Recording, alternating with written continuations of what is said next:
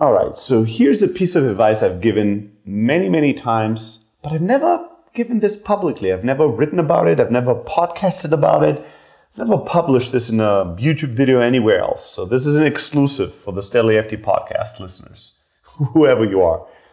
Here's my piece of advice to you never, ever, ever stop in the middle. You don't stop in the middle. When you're rolling, you finish. Now you're wondering, what the hell is Steli talking about? Here's what I'm talking about.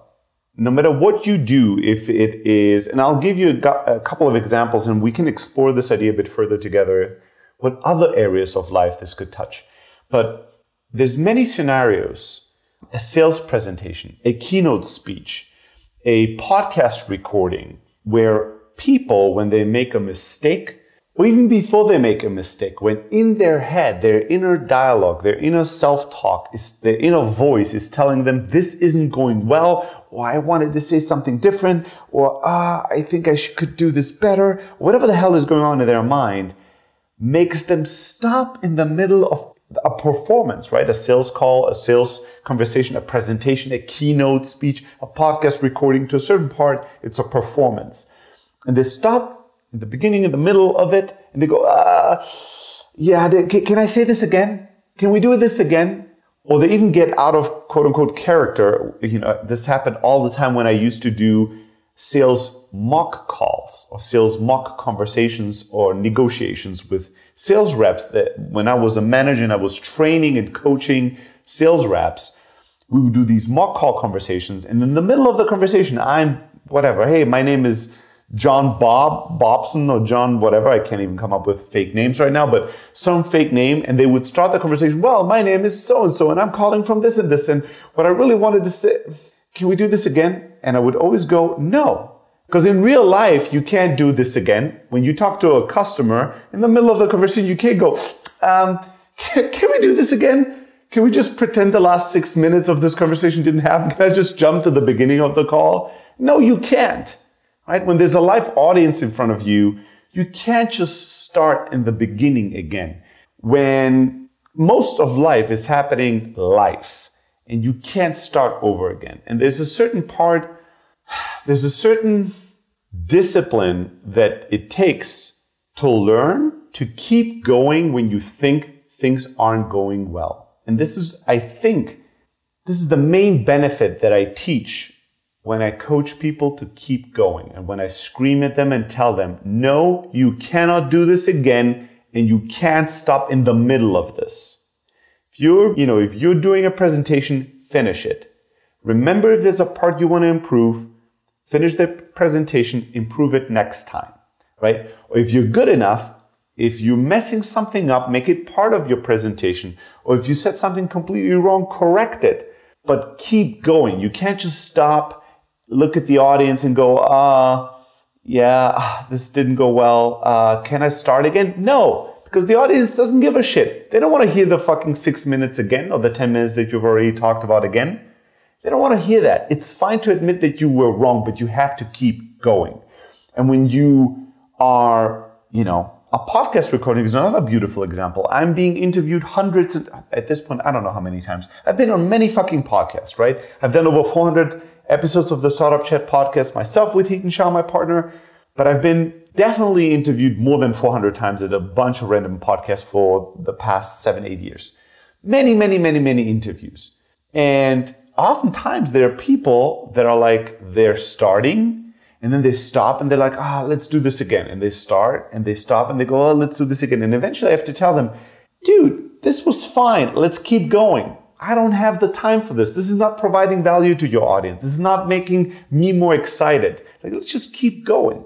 There's no reason to stop and restart just because you, like, sometimes it's for very tri- trivial reasons. They'll misspell my name, Steli F. I don't give a shit.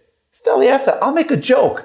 I'll make a joke about it. We'll learn something about it. I'll ta- we'll talk about what, how should you react in a sales conversation when your prospect is misspelling your name? How do you make sure not to misspell the name of your prospect? What do you do if you misspell the prospect's name and they get really upset? That's an that's a fucking life moment where you made a mistake and we made it real and we now, you know, that now created a nugget of information that the audience can enjoy. Why does it have to be super slick perfect? It doesn't. And also, why do I, as the person you're interviewing, have to go through the fucking pain of listening to the same fucking intro where you're saying my name four times? I already know how to say my name. This isn't useful or interesting to me. So all you're doing is you're making me as the main person you're interviewing. You want to keep me engaged. You want to keep me excited. You're actually deflating me. You're making me go, ah, this is boring. And now you want me to give you amazing answers and to engage with you and to interact with you. No, you already bored me out of my mind in the first eight minutes of this podcast interview. You never ever stop in the middle. Learn to keep going. When you say something wrong, when you misspell something, when you feel like, oh, I could have said this better, just keep fucking going. Keep going. Now, there's obvious exceptions to this rule, right? If you're producing some kind of a million dollar production value video, of course you're going to go many, many times. This isn't Hollywood. We're not making movies, right? It's, of course they take, they do multiple takes of the same scene until they get it perfect. I'm not speaking about that. I'm talking about most scenarios where you as a marketer, as a salesperson, as an entrepreneur will play something out or have a live conversation and in the middle of your part performance, you will think something didn't go right or didn't go as perfect as you imagined.